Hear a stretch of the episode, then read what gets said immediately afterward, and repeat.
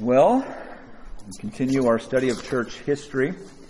If you don't have uh, the page entitled The Patristic Fathers Part 2, they might be scattered around on the various tables rather than on the counter.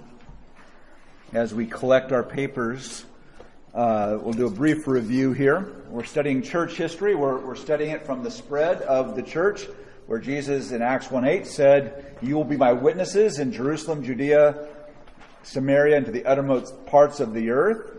We saw that happen largely within the apostles' lifetime as Christianity spread throughout the Roman Empire, but also to places like India, uh, perhaps China, uh, not uh, South America, uh, but um, throughout the known world at the time.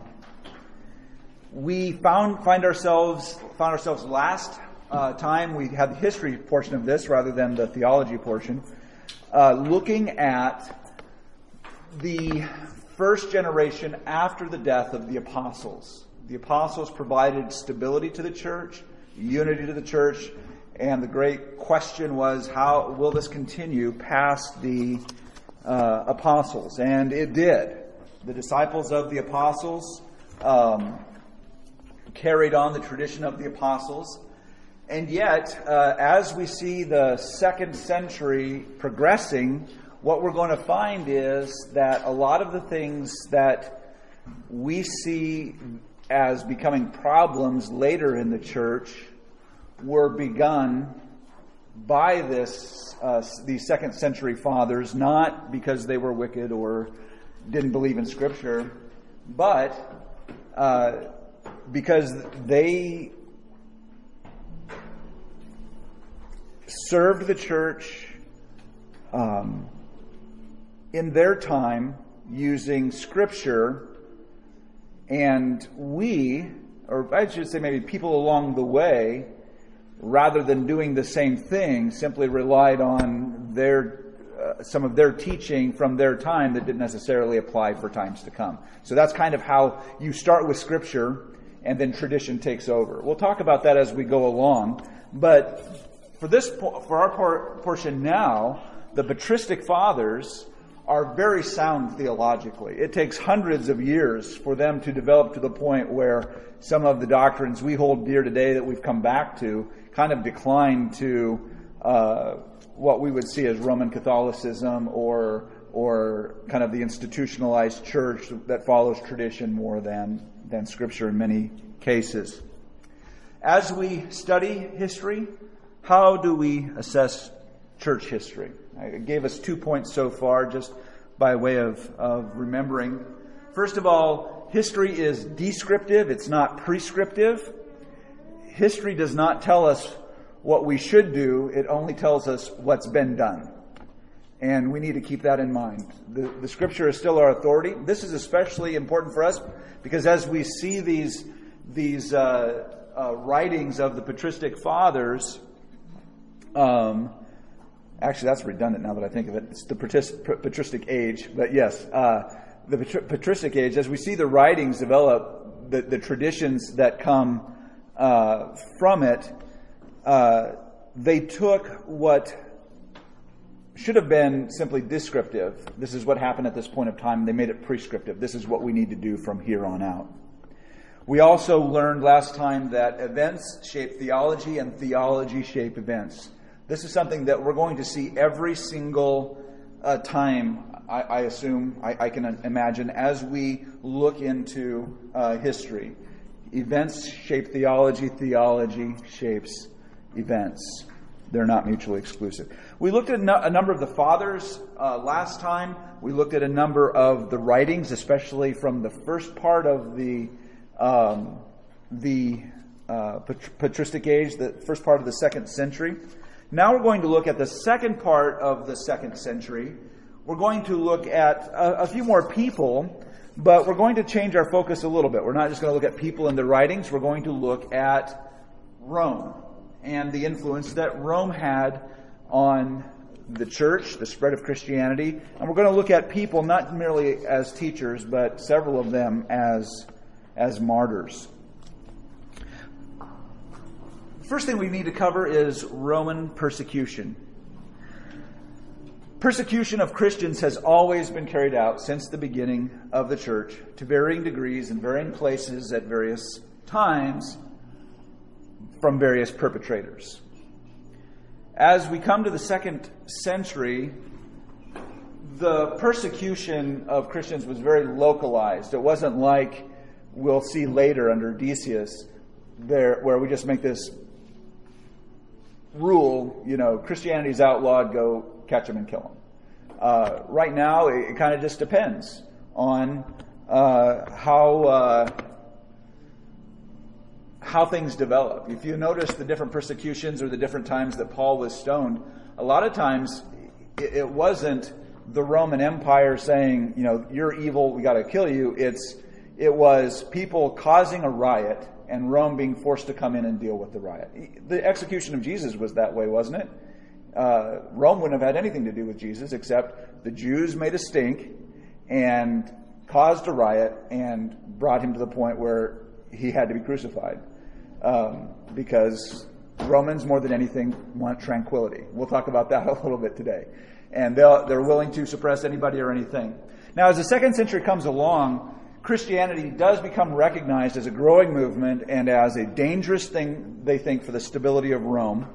And so it, it, it, it, there, there is a rule then. It becomes more of a rule that Christians should be persecuted. You might have heard before the different reasons for Christian persecution.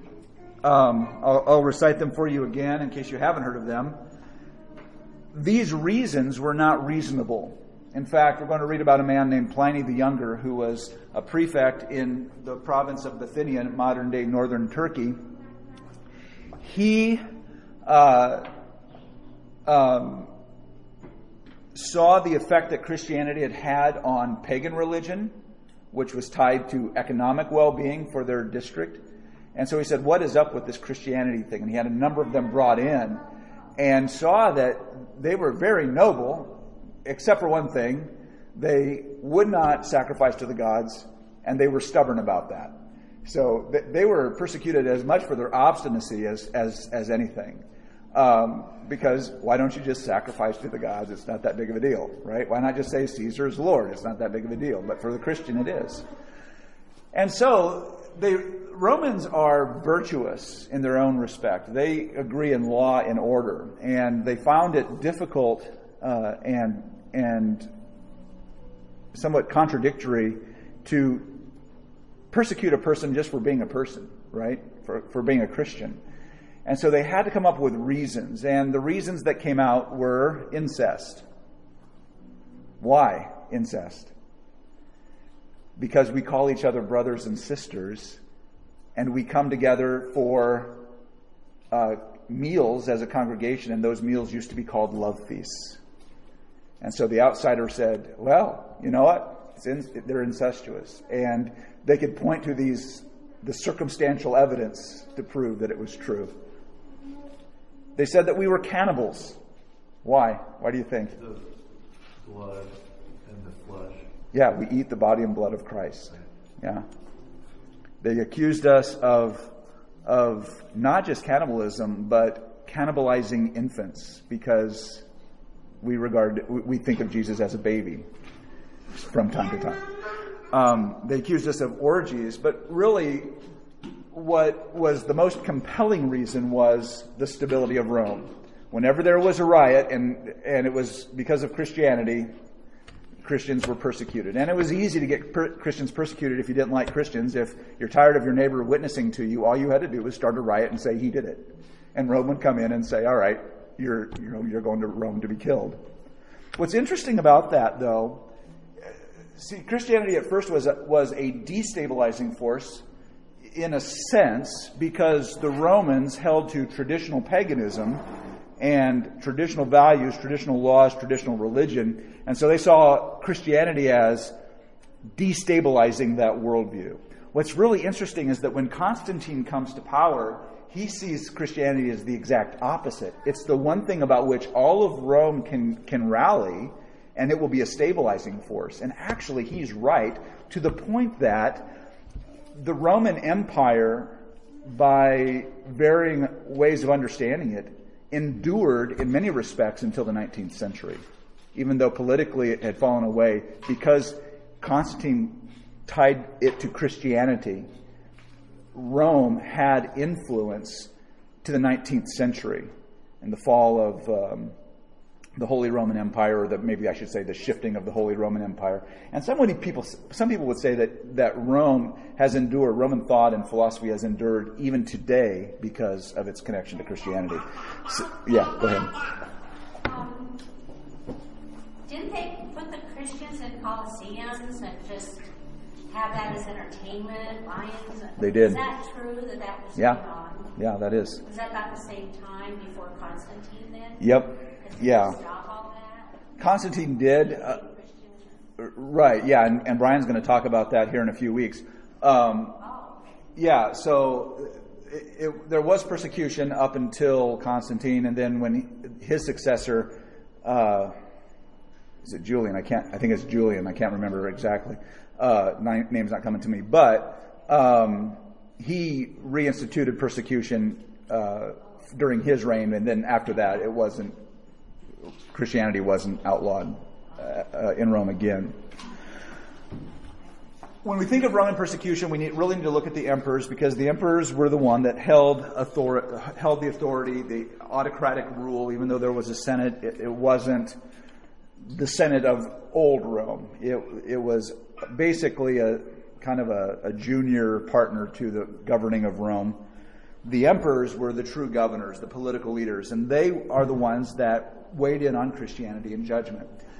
Um, Trajan was the uh, emperor from the first uh, during the first part of the second century. He was a just man. He would become in Rome kind of like who King David was in um, in Israel. He was he had a good reputation. He eh, he was a good king. And later kings were kind of judged according to how they measured up to Trajan. Now, he didn't necessarily do anything more than any other king. It's just that he, he, he was just stable. He was good. Rome expanded. It continued to flourish under his reign. But there came to be a blessing in the Senate for any new emperor. A new emperor was coming up. The Senate had this blessing on them. And the blessing went like this Felicior Augusto Melior Traiano. Be luckier than Augustus. Be better than Trajan. Because Trajan was good. He was the standard. And yet, under Trajan, Christians, uh, there came to be a policy that lasted for 150 years about how we, could, how we should persecute Christians. There was a man, as I mentioned already, Pliny the Younger, who was appointed governor of Bithynia in AD 111. He was a proud Roman, meaning that he respected Roman law and Roman tradition. In organizing his territory when he came to power, he noticed a peculiar problem. There were so many Christians that temple worship was virtually non existent, temples were deserted, and the commerce, the sacrifices and things like that, that came as a part of pagan temple worship was virtually non existent. It was just, it was at a standstill. So Pliny wrote a famous, a well known letter to Trajan wondering what to do about these Christians. Up until now, Christians had been largely left alone to be dealt with by local governments whenever they saw fit. They were rarely noticed some, unless, I, as I mentioned, somebody caused a stir and blamed them for something. Now, though this stir was subtle, it was none, nonetheless re- relentless. Traditional paganism was being affected. So you think, what's the big deal? You know, do better at winning converts if you want more people in your temples. But so it was a very subtle problem, but it was a relentless problem. It kept happening. So at first, Pliny brought in some Christians um, just to learn what their beliefs were. He found, as I said, nothing wrong with what they believed. They're not, against no Roman law, except they wouldn't sacrifice to Roman gods. So eventually, uh, he would bring in Christians, force them to sacrifice to a Roman god. If they did, he let them go. If they did not, he gave them three chances to recant. If they would not recant, he had them executed not so much for being a Christian, but for their obstinacy. Why are you so stubborn? We don't need your kind in this uh, in this empire. But Pliny became concerned Because in all of his questioning of Christians, he couldn't find a concrete law that they had broken. And, and as I said, he was a virtuous man.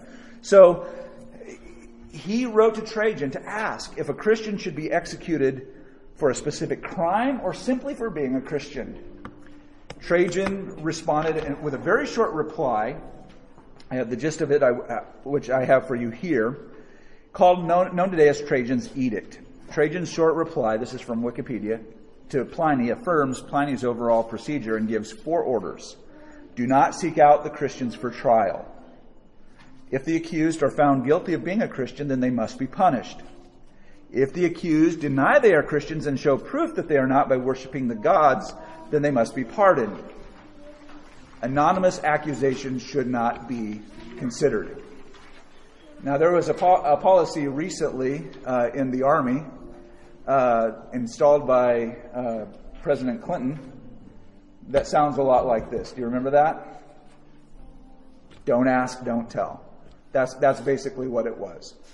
You know, we're not going to we're not to deal with it. We're not going to go around hunting down Christians. But if we find out somebody's a Christian, we're going to have to deal with it. Um, that became the policy, as I said, for the next 150 years. Now, toward the middle and end of of the um, second century, another emperor came to be. After Trajan was Hadrian, and I forget, I don't have all the Roman emperors memorized, and, but around 161 came a man named Marcus Aurelius. Again, he was another Roman emperor with a love for all things traditional. He was, he was a refined man, an author, and, and an idealist. He had a vision for a better Rome based on his romantic ideals of what Rome should be. I put for you there an excerpt from uh, his book on med- of meditations. He says, Think constantly, both as a Roman and as a man, to do the task before you with perfect and simple dignity, and with kindness, freedom, and justice. Try to forget everything else, and you will be able to do so if you undertake every action in your life as if it were the last, leaving aside all negligence and the opposite of passion to the dictates of reason, and leaving aside all hypocrisy, egotism, and rebelliousness against your own lot. I mean, th- those are noble words, very well, well, very well crafted. In one part of his writings, he praises those who would die for a cause rather than clinging to life.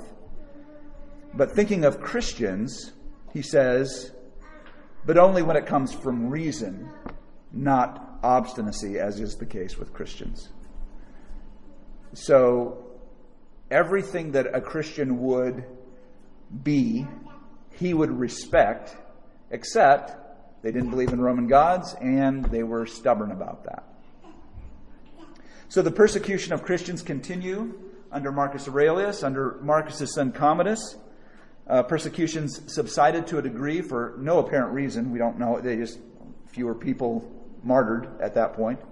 After Commodus came a civil war known as the Year of Five Emperors, uh, with Rome busy with political problems, Christians were virtually ignored until Septimus Severus, Severus became the, uh, established as the emperor. And even the beginning part of his reign wasn't bad for Christians, but it's almost like once he had consolidated his power, it's like, all right, now we can get back to the business of, of keeping everything uh, Roman.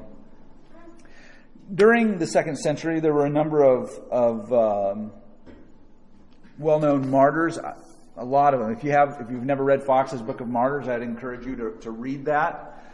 As I said last time, the, the lists of martyrs were, were pretty complete. Those, uh, the later the writings came about those much earlier, the more embellishment there was, but it's still valuable to, to realize they kept track of the people who died. It, would almost be like you see brass, pla- uh, brass plaques in churches of people who fought in the war and died, or people who did something and, and were killed.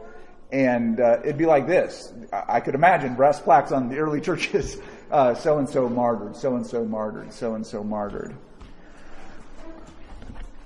Felicity uh, was the name of one of the martyrs in the middle of the second century. Now, there's going to be another Felicity um, that's probably more popular, that's martyred uh, sometime later. If you're familiar with the story of Felicity and Perpetua, two young uh, uh, brides who became Christian, and yeah, we'll get to that point, but they were martyred.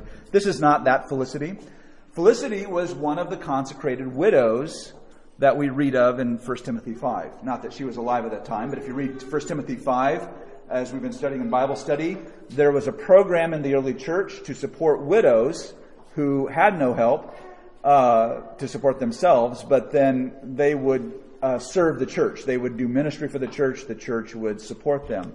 Felicity was one of those widows. Now, I don't know how that quite works because she has sons, and, and 1 Timothy 5 is pretty clear that um, if you uh, have family who can take care of you, let them take care of you. So I don't know if these are, are truly her sons or if, if uh, it was th- th- just people that she's helped, people who were with her. I don't know.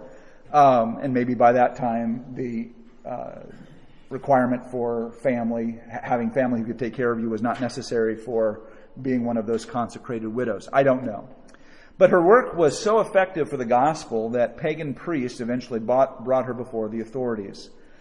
The prefect tried to persuade her to step uh, to stop her ministry and then threatened her with death. And she she said this famous line: "While I live, I shall defeat you, and if you kill me, in my death, I shall defeat you all the more."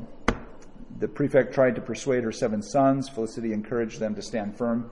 They did. The prefect appealed to the emperor, Marcus Aurelius at the time, who gave the order for them to be executed. They were executed in, in se- separate parts of the city, some think, as, as sacrifices to pagan gods in those different parts of the city. Justin Martyr was another uh, well known martyr uh, because he was a well known uh, author. He was a Samaritan who grew up in a pagan household. He had this insatiable desire for knowledge seeking one philosopher after another until he came upon an old man named Trypho, uh, who was a Christian, and he found in this man something more reliable than any of the philosophers he'd studied. Uh, in an excerpt from his dialogue with Trypho, we read, but Trypho says, But pray above all things, the gates of light may be opened to you, for these things cannot be perceived or understood by all, but only by the man to whom God and his Christ have imparted wisdom. And something about that clicked with Justin Martyr, and he came to faith in Christ. He was a Christian philosopher who was flawed in some of his beliefs, yet he defended orthodoxy and publicly debated pagans. He was executed shortly after he had defeated a pagan po- uh, philosopher in public debate. Um, had they stopped crucifying people at this point? I don't know. Were they? So they didn't crucify any of these martyrs. I mean, in my mind, I can't see them doing. I mean, yeah, that's a good question. I didn't. I, I know our Savior was crucified. Sure. That was going on. Yeah. Before, before all this. And, and and it came to be the Colosseum, you know, where they would feed them to animals and, and things like that. I, I just don't. I, I would have to look and just see how long crucifixion continued. I don't know why it would have stopped, but uh, a lot of these I don't necessarily know. I guess I didn't study their their method of cruci- or of execution. But In the Book of Martyrs, sometimes it says if they were burned alive or if they were Yeah. stoned or what. But yeah, th- th- there was a lot of just wicked, wicked, torturous kind of things that happened. Some of these people may have been like Paul too, who was not crucified because he was a Roman citizen, and that was illegal to True. crucify a Roman citizen. So like um, this uh, Justin Martyr may have somehow meant that criteria. You know, some of these people may have met that criteria of being in Roman cities and being under that rule that makes it well, you're, you're a thorn in my side, but I still have to maintain the rule. Of, I mean, this whole Yeah. thing seems to be for the Romans about maintaining the rule of law um, and their position as the law. So if they start throwing their law out, then they start throwing their position out. So that they're trying to balance all of that too. Yeah, yeah, they are.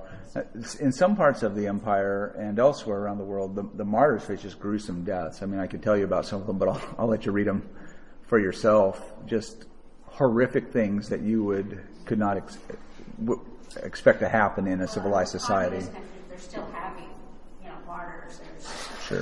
uh, Spirit of Martyrdom is one ministry, uh, Voice of the Martyrs. Sure. is Reverend Richard years ago, he wrote, torture, he wrote Torture from Christ, and it's just a small book, but it's very compelling, Yeah.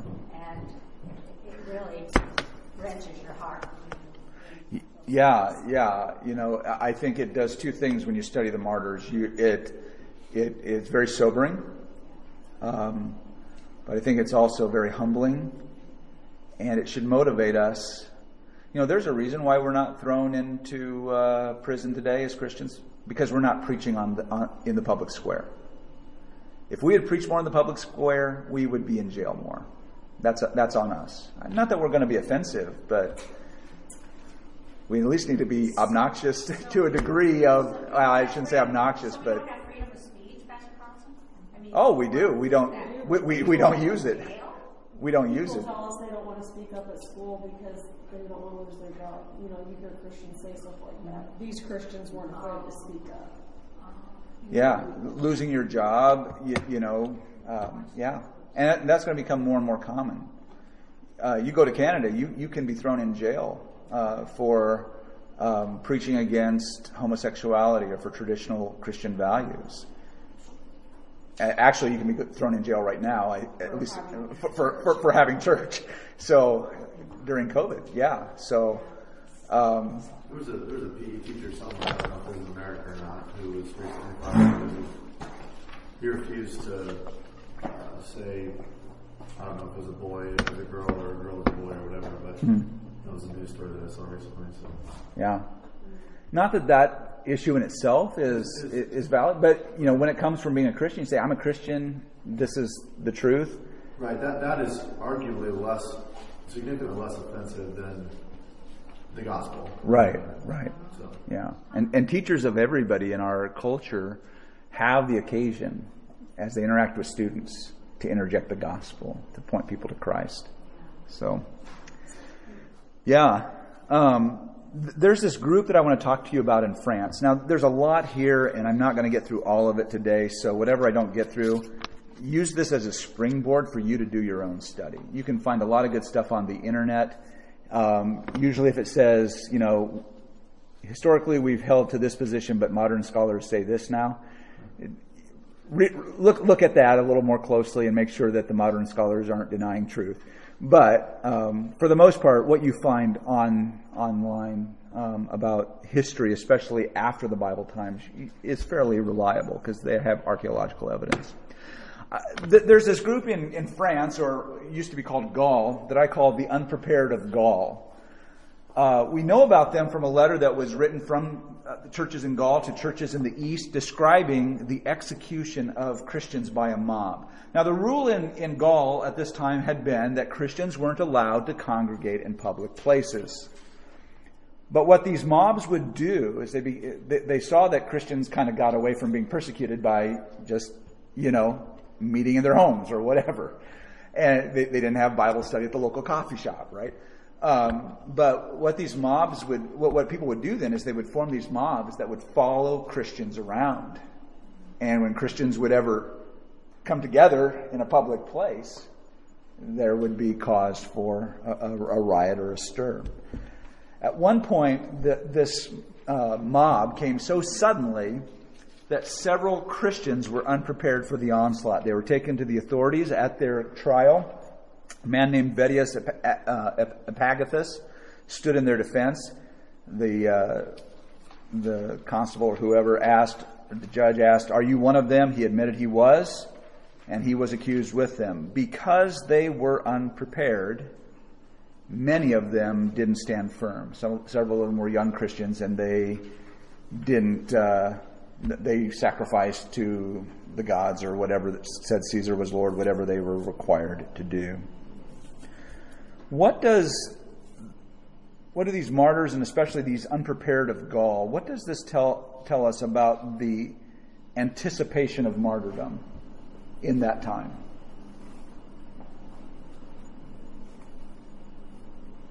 Well, it had to be pretty evident on Christians' minds all the time. I mean, they were losing friends and maybe somebody they lived in the Lord and now they're, you know, gone to be with the Lord, but still, Yeah. that's a serious thing. That would be so fearful. Yeah. But they still obeyed and got together and they worshiped and they sang songs and they had the word somehow and And the know, church and the church thrived. Yep, church thrived. bold their faith. Yeah. Any other thoughts?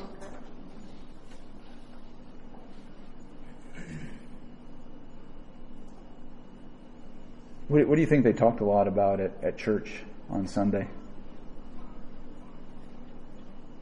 See, see, we have we have strategies. How do we feed people in our town? How do we make sure people are, are warm and well fed when it's cold outside? We have strategies for how do we get so and so to the doctor? They had to come up with strategies for how do we preach Christ and yet not in such a way that we're needlessly persecuted. How do we how do we reach our neighbors when our neighbor could turn on us? The strategies, the things they, they talked about, the things they prayed about, the passages of scripture they studied, and even the ones that that for us would just be simply, you know, this is scripture. They would see it in, in, in light of I might have to die for this truth. Um, it's a much different mindset to think. Here we are today. Next week, Tim and Fred not, might not be with us. I think I just received a book. I get the Voice of the Martyrs and just read through a series of um, several different families who have lost one one member to um, persecution and you can see that as the story goes through, they're preparing and the husband or the wife speaks to each other to be prepared but to stand firm. And so we can see that today that that's going on, the preparation for martyrdom in these countries that are, um, you know, Nigeria and one of them was Laos. And um, it's, you know, we can, we, can, we can see what they're doing and how they're yeah. preparing and acting yeah. and living after that with their children.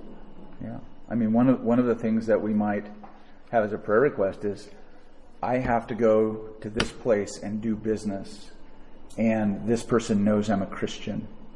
If he doesn't like the way I do business, he, he might take advantage of me by letting, letting somebody know. Um, let me pray for you about that. you know, it's, uh,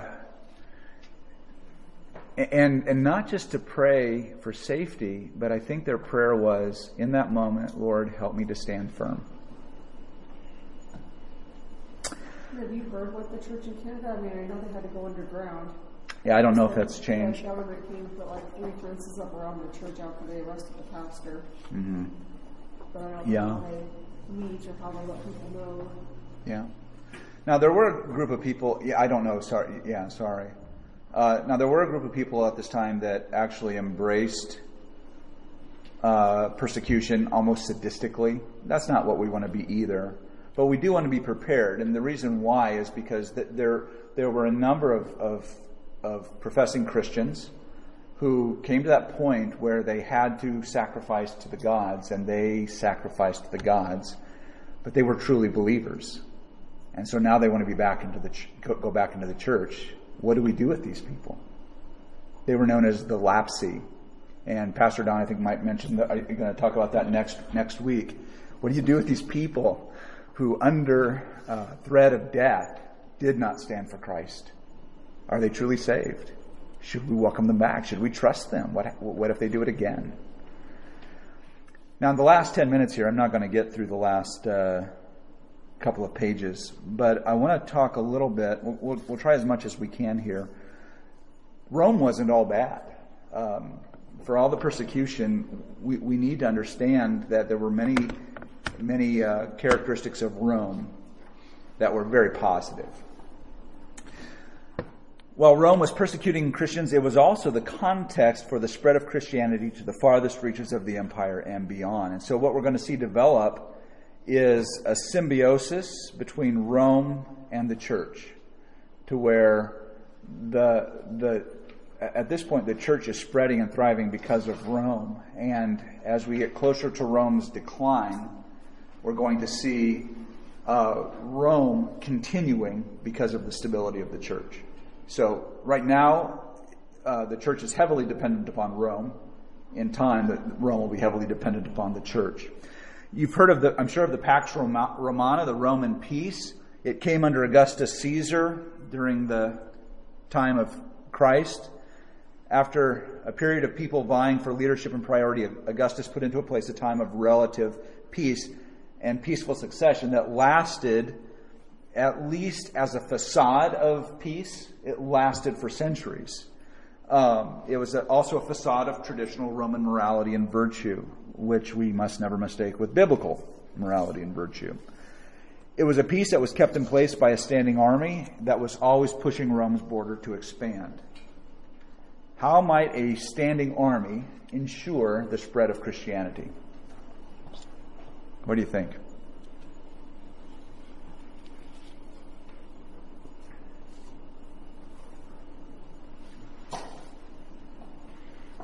got Christians in the army, they were going everywhere that the army went, which was mostly the boundaries to try to keep That's right. the conflict on the boundary rather than in the middle Yeah. the country. And there were a lot of Roman soldiers who were, I don't know if a lot, but there were Roman soldiers who were Christians. Um, soldiers find themselves in, in very scary places sometimes. And yet the Christian is going to be the one uh, with um, confidence, uh, assured of his salvation. He- He's going to stand out, and he's going to have a message for those who are scared. So the standing army spread Christianity just by expanding the borders of Rome, but also interming- uh, with, with the intermingling of Roman soldiers who were Christians with, with the regular Roman soldiers. Roman culture, looks like I spelled it wrong, sorry about that. Um, they were so, Roman Romans were so concerned with peace, as I mentioned before, that they were kind of hands off to any kind of movement within the empire, as long as it didn't interrupt their collection of, of taxes, the spread of commerce, or threaten their political power. It's like, as long as we're getting our money, as long as people are able to do business, and as long as you don't make a, a, a, a cause a problem for our political power, you can do pretty much whatever you want to do. Rome didn't care what religion you followed as long as you, it didn't cause a stir. This also, as I think we've kind of seen, left room for Rome to be manipulated. Unscrupulous people would often cause a riot, blame the Christians, and Rome would carry out the persecution, not because they cared, but because you'd woken them up from their nap, as it were. It's like, leave us alone, we're trying to take a nap. You know, go kill a bunch of Christians and then go back to sleep. The po- policy of religious tolerance changed as the latter emperors saw traditional Roman religion as the way to bring stability to the empire, and Christianity then became a direct threat to that. The Roman roads helped with uh, the, the expansion of, of not just Rome, but Christianity. To move your army, you need roads. It also helps in the spread of information, like the gospel. Roman roads are just amazing. I, I don't know why our engineers don't learn from them. There, uh, many of them are still around today in pristine condition. How, how does that happen after thousands of years? And, and yet they were, they were there and made it possible for, Christ, for the church to grow and spread. Common language. We, they didn't have, for, for basically all of Europe and North Africa and the near Middle East, or the Middle East, the, uh, um, you you had one religion that or one language that you could use to talk to people about Christ, even if you had your localized languages. And just that with the expansion of Rome, as we've already talked about, as Rome expanded, so did the Pax Romana, so did the roads, so did the army, so did the commerce, so did the gospel. There's a, f- yeah. What was the language? Was it Italian? Uh, Greek was the Oh, yeah. was the language. Um, there are three teachers that I, I'll just cover briefly within the last few minutes. If we don't have questions, I'd rather pause and, and take any questions or comments from the material we've studied so far. But if not, we'll just briefly mention these three. Okay. Clement of Alexandria, the important thing about him was that uh, he was he was born in Athens to non-Christian parents. We don't know when Christ found him, but when Christ found him, like Justin Martyr, he had this insatiable desire for knowledge. He went around looking for different philosophies, different philosophers that might help him te- or I shouldn't say teachers, I should say, not necessarily philosophers, but teachers who would teach them the truth. He eventually he ended up in Alexandria and studied under a man named uh, Pantaenus. He, in turn, was the teacher. Clement was the teacher of Origen, who was a well known man from history. We'll talk about in coming weeks. Clement was not a pastor, he was a theologian and um, a philosophical theologian. I, should, I think I should call him that. Uh, he was a defender of the faith, but he tapped into previous philosophers like Plato, believing that all truth is from God. you might consider him to be a bit like C.S. Lewis, who had a bunch of interesting ideas about Christianity that didn't all come from the Bible and weren't all necessarily true. Um, so Clement would have been one of the guys who would have said, you know, all truth is God's truth. So wherever you find truth, you find God, which is true. But you also have to realize that all error is Satan's error, and wherever you wherever you find error, it comes from Satan. So that's why we stick to Scripture. He was an interpreter, uh, an interpreter of Scripture, but not a literalist. He he is among those who would be credited for a lot of Greek philosophy that infected the church that we still have today. We could probably do a whole class on things we believe today that are affected by Plato and Socrates. So, uh, not that we would believe exactly what they believe, but um, influenced. Irenaeus, uh, different than Clement, was born in Smyrna, discipled by Polycarp, who you'll remember was a disciple of John the apostle. He eventually became a pastor in what is today Lyon, France. Uh, he is known for his defense of Christianity against heresy, helping to define Christian orthodoxy. His most important surviving work is against heresy. He wrote against the Montanists and traced Christian, Christian Gnosticism back to Simon Magus, who was that Samaritan magician that wanted to buy the power of the Holy Spirit in the Bible. Irenaeus believed in the public rule of faith, the idea that, that the church, rightly expounding the scriptures, was the way to engage in proper worship, stay true to the faith, and defend against heresy. Which that sounds great, and we agree with that. But what happened is that eventually, in the, in the imperial church, the church became the um, kind of the authority, not necessarily the scripture. So we can kind of see, begin to see, it's like, okay, it's not just you alone with your Bible that says what we should do or what we should believe. It's the church with the Bible. And then it's the church, uh, you know, interpreting in their own way the Bible. So that you can kind of see how that progresses to become church and tradition. Above, above all, Irenaeus was a pastor. He didn't care about the speculative philosophy of Clement. He wanted to protect his flock and instruct him. In him, we also see the growing influence of Rome. He, he described the church in Rome as the seat of, uh, of a chain of unbroken authority from the time of the apostles. Um, I'll let you read Tertullian on your own. Uh, there was a question there that probably had, uh, we could have devoted a lot of time, some time to, but we won't. I'll let you read that on your own and you can look him up. Let's uh, close in prayer. Father, thank you for this uh, time just to look at church history. So much to study, so much happening um, that uh, we can see is still happening in parts of the world today.